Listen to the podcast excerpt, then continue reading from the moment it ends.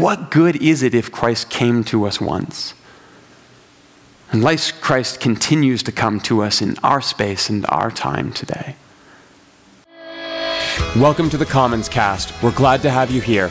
We hope you find something meaningful in our teaching this week. Head to commons dot church for more information.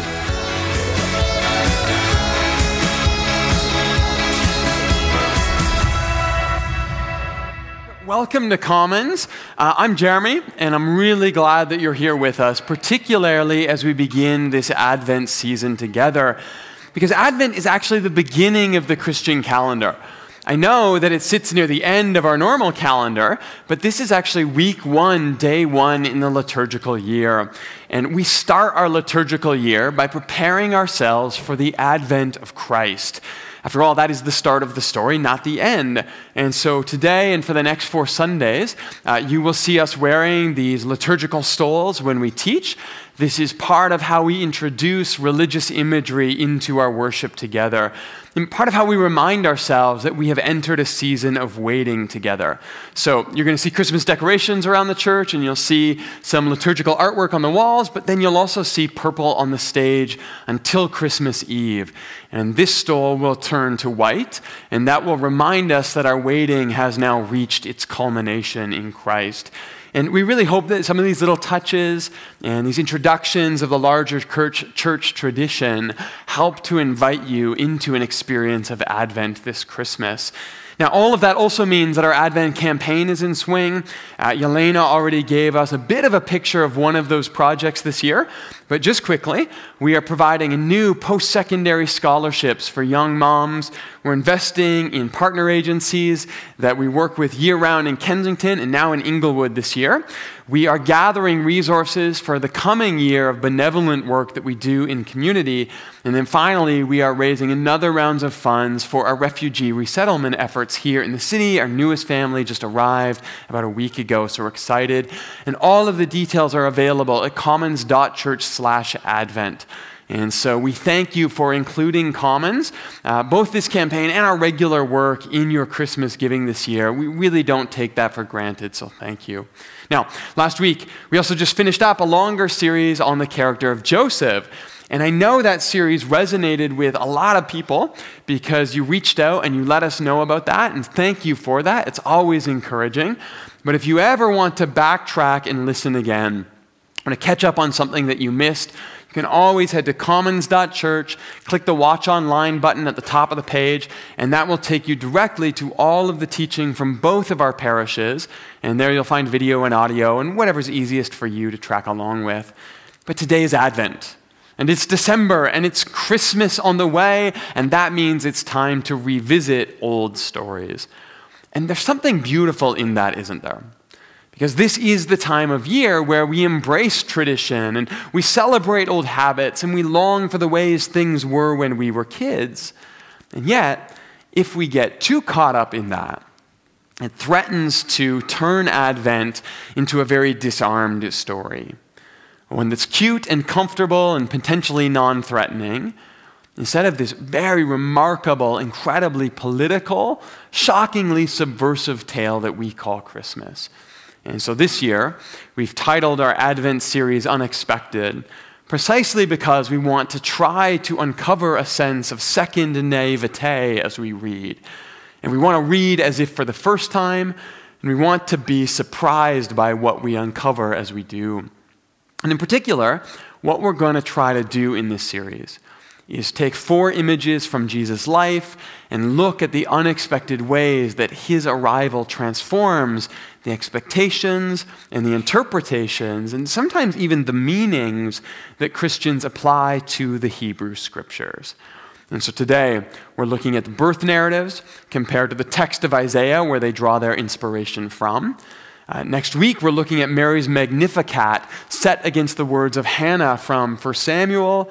We've got Jesus' flight and his family into Egypt alongside a parallel in Hosea. And then finally, we're going to look at the way that Jesus uses the scroll of Isaiah to announce his ministry to the world when he goes public in Luke four. And in each of these stories, we're going to try to look for something unexpected. Now, Facebook has these things these days where it resurfaces posts from this day in a previous year. You've probably seen that. And as all of you know, my son is five years old, and we now have enough content to where I am constantly surprised and amused by stories that show up in my feed, stories that I somehow have already completely forgotten about. And I'll spare you today, but I promise I will have some more Eaton stories before we get to Christmas. But this is the thing with Advent, right? It's the time when we tell old stories all over again, and we expect them to surprise us regardless. And so today is the birth narratives. And in some sense, this is the most Christmassy of Christmas stories. But let's begin by reading from the Gospel according to Luke. This is chapter one, verses twenty-six to thirty-eight. In the sixth month of Elizabeth's pregnancy, God sent the angel Gabriel to Nazareth, a town in Galilee, to a virgin pledged to be married to a man named Joseph, a descendant of David. The virgin's name was Mary. And the angel went to her and said, "Greetings, you who are highly favored, the Lord is with you." I really like how one translator puts this: "Grace to you who is full of grace. God is surely near you." But Mary was greatly troubled at his words and wondered what kind of greeting this might be. But the angel said to her, "Do not be afraid, Mary, for you have found favor with God. You will conceive and give birth to a son, and you are to call him Jesus. For he will be great and will be called the Son of the Most High. The Lord God will give him the throne of his father David, and he will reign over Jacob's descendants. His kingdom will never end." "How will this be?" Mary asked the angel, "since I am a virgin." And the angel answered, "The Holy Spirit will come on you, and the power of the Most High will overshadow you. So that the Holy One to be born to you will be called the Son of God." This is where Matthew adds the direct quote from Isaiah, that the virgin will conceive and give birth to a son, and they will call him Emmanuel, which means God with us. But Luke continues, "Even Elizabeth, your relative, is going to have a child in her old age. She who was said to be unable to conceive is now in her sixth month, for no word from God will ever fail." Mary gets the last word. She says, "I am the Lord's servant. May your word to me be fulfilled." And the angel left her. So let's pray, and we'll dive into this together. O God of eternal love, and master of glorious, simple, unexpected gifts, today marks the beginning of our waiting time, our anticipation of the great festival in your honor, in your decision to save the world. And so we cast aside now our feverish pace, and we open our pressured lives to the first sounds of gentle promise. Help us to be quiet enough to hear your voice and eager enough to catch every word of grace. Where we tread on familiar territory and where we read stories that we have heard a thousand times before, may we this year come to Christmas with new imagination and fresh eyes and open hearts, trusting that you might meet us here again for the very first time this year. In the gentle name of the Christ we await, we pray, amen. Okay, today on the agenda we have an excursus into source critical theory, war on the horizon, behold this young woman, and old stories made new all over again. But we also have a story here that is pretty common fodder for this time of year. And obviously we have the surprise birth of a child to a virgin, which, to be fair, that is quite unexpected. But in terms of stories that we have heard before, and in terms of stories that might seem to surprise us, there's very little new here to mine. And yet, one of the most fascinating parts of both Luke and Matthew when it comes to Christmas is the ways that they take very ancient stories and very familiar stories and stories that perhaps seemed very unlikely to be surprising to their audiences, and they made them new all over again. And so part of what we want to do today is to go back and spend our time with Isaiah seven, a passage that is often brought out at Christmas and read through the lens of the Gospels, and a passage that serves as the basis for the birth stories in the Gospels, But we want to try to gather up the original context for this very ancient version of the story. And in doing that, the hope is that we can then see the ways that Matthew and Luke are adding and transforming and leveraging what they find even in their most familiar stories to tell something very new and very surprising about God. So we've read the story in Luke, we've heard the quote from Matthew. Let's look at the source material together. And as we do that, we have to remember that Isaiah is likely written in chunks. Uh, scholarship tended to see Isaiah in three parts for most of the eighteenth and nineteenth centuries. And that's because the first part of the book spends a lot of time talking about the coming fall of the Hebrew kingdoms. The second part is pretty gloomy, and it talks about being in exile. And the third part looks forward to a hopeful ending and a restoration someday in the future. And so the thinking was, well, obviously, those must be three different people writing.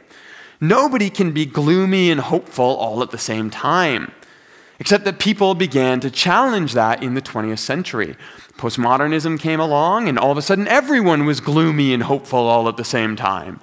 And it's actually a good example here of how even scholars, sometimes even particularly scholars, tend to read themselves and their perspectives into the text. And what's happened is that modern scholarship still tends to see Isaiah divided into parts, but it does it a different way.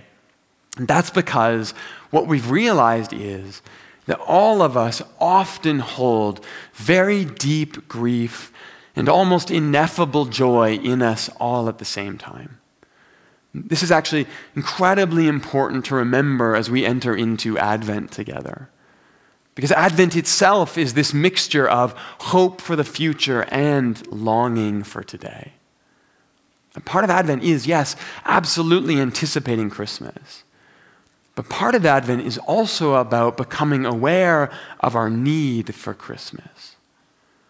It's about noticing the darkness around us as the days get shorter. It's about paying attention to our longing and waiting.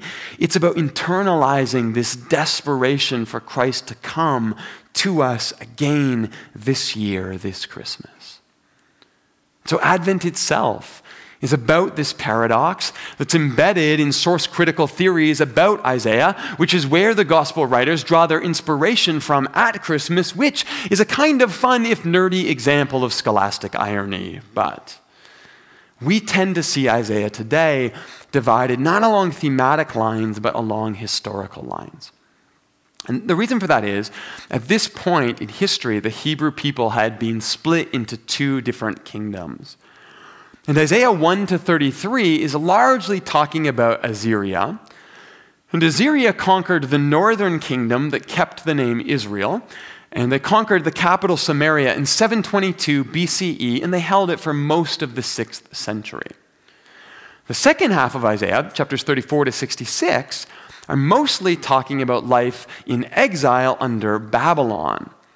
Now, Babylon came through, and they conquered Assyria in the sixth century, and they took control of the southern kingdom, which was called Judah, and they conquered their capital, Jerusalem, in five eighty-six B C E, to be precise. So, there's more than a hundred-year gap between the two halves of the book. And so because of that, there is a shift in tone between the threat of war on the horizon in the first half and the experience of a hundred years of exile now experienced in the second half. And all of that means that when we look at Isaiah seven, which is where Matthew and Luke draw their inspiration from, this is from what sometimes gets called First Isaiah. It's the first half of the story. It's pre-being conquered. It's pre-going into exile. And the context is this looming threat of battle with Assyria on the horizon. So, some seven hundred years later, when Matthew writes, "The virgin will conceive and give birth to a son, and they will call him Emmanuel," this is where it comes from. Isaiah said, "Hear now, you house of David. Is it not enough to try the patience of humans? Will you try the patience of my God also? Therefore, the Lord God's self will give you a sign. The virgin will conceive and give birth to a son and will call him Emmanuel. He will be eating curds and honey when he knows enough to reject the wrong and choose the right. For before the boy knows enough to reject wrong and choose right, the land of the two kings you dread will be laid waste. So, who are these two dreadful kings? Well, what's happening here is a little bit Game of Thrones, so bear with me a bit. At this point, a man named Ahaz is the king of the southern kingdom, Judah. And he is watching Israel form an alliance with Aram to fight against Assyria. Now, Ahaz doesn't want anything to do with that. He doesn't want to get involved in the battle. And so Israel and Aram are looking at teaming up to attack Judah first. And their plan is to replace Ahaz and the line of David with a king who is more favorable to their objectives, and hopefully that way they'll have Judah on board when they declare war against Assyria. Now, Isaiah says they want to place the son of Tabeel on the throne in Jerusalem. And what's interesting about that is we have no idea who the son of Tabeel is. Uh, some scholars have noticed, however, that Tabeel looks a lot like the Aramaic phrase, God is good, but it appears to have been corrupted to mean something more like not is good. And so what we have here is probably a pun where God is good has been turned into good for nothing. What that likely means is that Isaiah is not actually referring to a specific person with the name Tabeel, but the general idea that all of the enemies of God, those who long for war, they are good for nothing. And I think it's just really fun when the Bible is kind of playful that way. But Ahaz is worried. He doesn't think Judah can withstand an attack, especially from two other countries. In verse two, it says that the hearts of Ahaz and his people were shaken, even as the trees of the forest are shaken by the wind. So Ahaz is getting panicked. He's worried. He's concerned about how much water they have inside the walls of Jerusalem, because he's wondering about what happens if they have to close the gates and fortify the city to defend against an attack. And so Isaiah shows up. And he meets the king down by the aqueduct where he's checking on the water supply to the city. And he says to him, dude, chill out. In verse four, he says, be careful, be calm, don't be afraid, don't lose heart. Yes, your enemies want to attack. They want to place some good-for-nothing king on your throne, but it will not take place. It will not happen. In fact, Israel and Aram, they have no idea what they're playing at here, because Assyria is far more powerful than they realize. And war will be their undoing if they go that way. But Ahaz is still terrified. And he says, I don't believe you. And Isaiah says, okay, here's the deal. You see this young woman over here? She'll have a child, and that child will grow up safe and strong here in Jerusalem. You might as well name that child God with us, because before that child is old enough to know right from wrong, the kings you are so terrified of, their lands will be laid waste. Now, as I paraphrase Isaiah, you may have noticed a couple things here. First of all, I started, see this young woman here. And that's because in Hebrew, there's an interjection. It's the word hine. You might remember that from our last series. We talked about this word a couple times in Joseph. And usually we translate it behold. But here, the consensus is that this means Isaiah is telling Ahaz to behold a particular young woman who's in his presence. Essentially, Isaiah confronts the king down at the aqueduct, out in public in front of everyone, and he tells the king to be calm. But Ahaz is still worried, and so right there in front of everyone, Isaiah picks some random woman standing nearby and says, look, this woman is going to have a son, and you might as well name that kid God with us, because that kid will be eating solid food before all of this is over, so stop worrying. Now, I have no idea what this woman thought about all this. She's probably thinking, look, I didn't just came down for a glass of water. Don't drag me into this. But the second thing is obviously here, this young woman bit. You see, when Matthew quotes Isaiah, he uses the Greek term parthenos.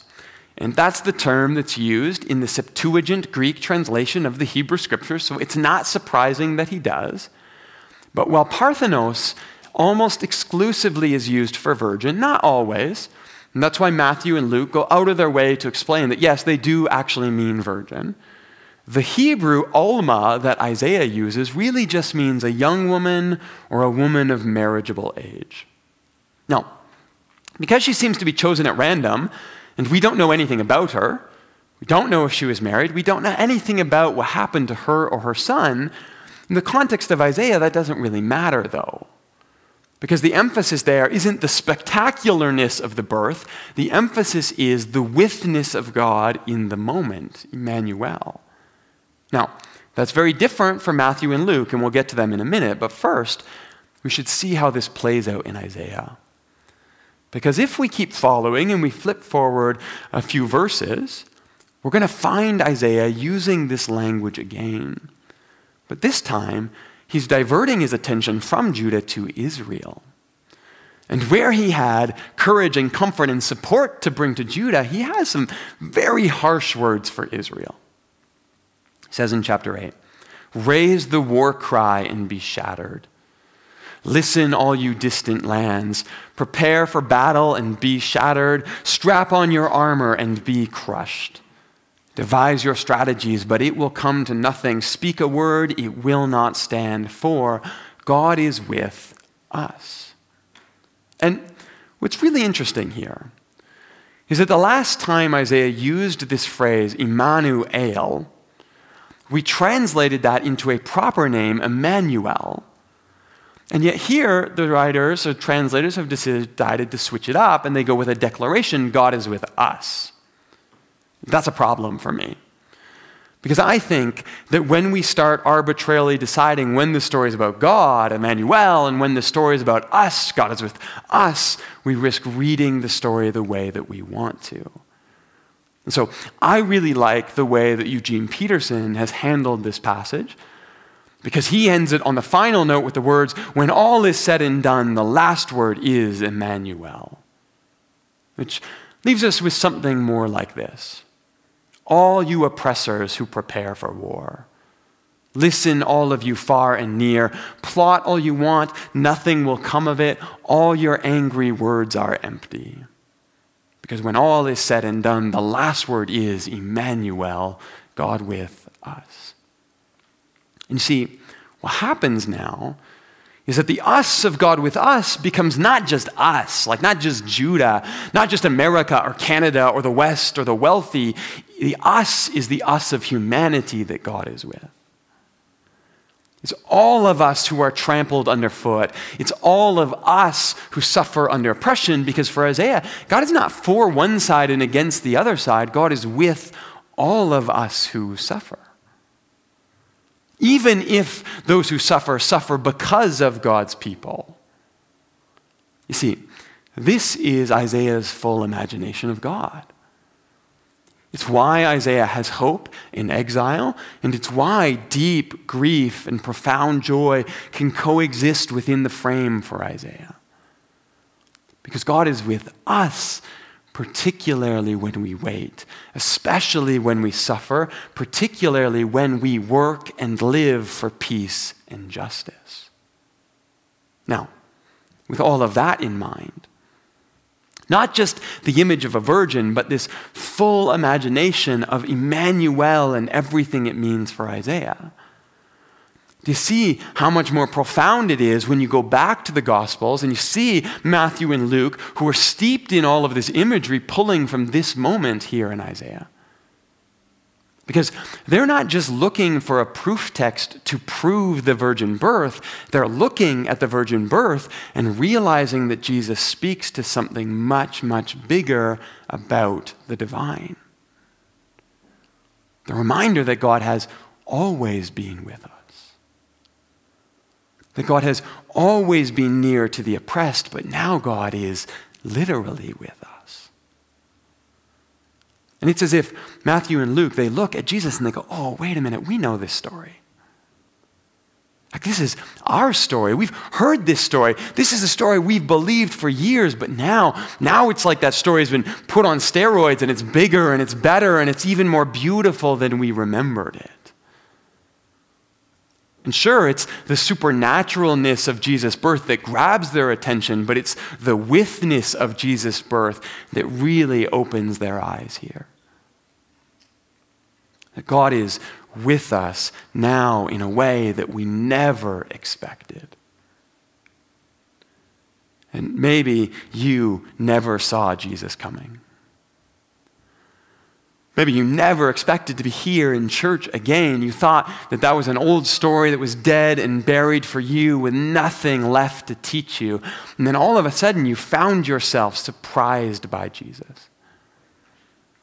And maybe you encountered grace somewhere in the world, in a gift, in a child, in a kind word from out of nowhere. And all of a sudden you said to yourself, wait, I know that story.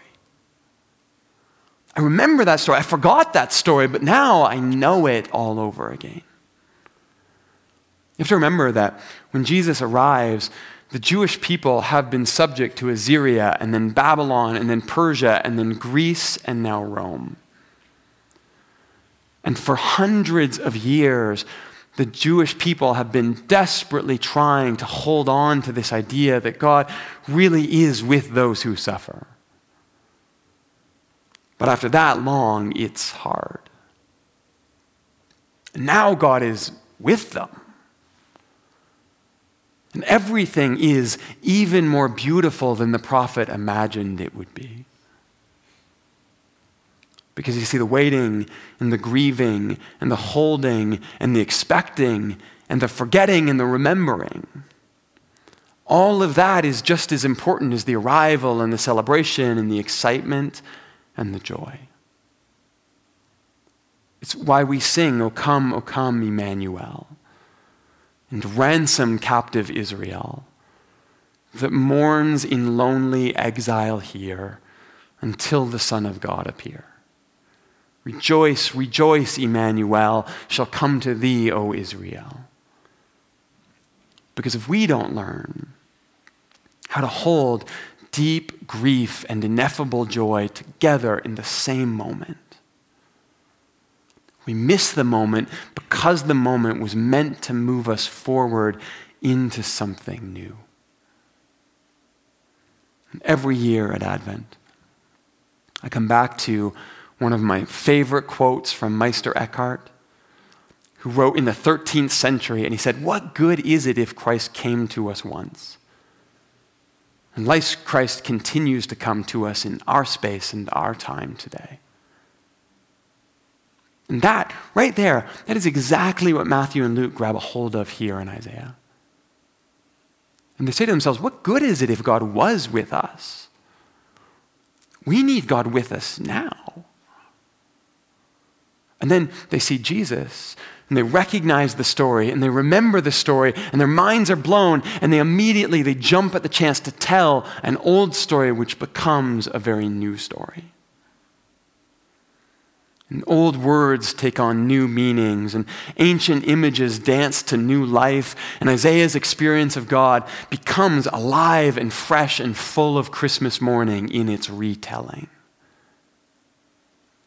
Maybe what you need is to find a way to retell this story again this year. To read it and sit with it, to meditate on it and allow it to speak to you in new ways. To notice the ways that you are waiting for something really important right now. To recognize the spaces where you are grieving over something very painful right now. To be aware of the spaces where you need God to be with you right now. But then as Christ comes and inevitably, invariably shows up in the spaces where you least expect, spaces like old sheds out back and stories that we've read and long forgotten, spaces like churches where maybe we thought God had forgotten about too. Christmas might remind us about the need to look again and to discover the divine that was always with us, especially in those moments when we lost sight of it. May Christmas be unexpected for you this year. May you learn to look for God in surprising places. And may the divine appear not where you want, but exactly where you need this Christmas. Let's pray. God, as we rehearse old stories, and we recapture old memories, and we dust off old narratives that perhaps we have set aside for too long, would you be present by your Spirit, helping us, just like Matthew and Mark did, to read with new eyes and recognize that in old tales, you are still there, speaking and breathing new life into us, kindling new excitement and embers of passion inside of us that, if we can carry them well, can find new life in this world that we inhabit. God, may all the ways that old stories become new for us bring us grace and peace, and might we then be able to share that with those around us. Might we represent spaces of joy, spaces of grace, spaces of peace that come from out of nowhere for those who need them.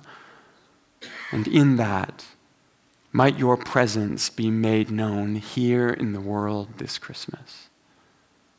In the strong name of the one we wait for, we pray, amen.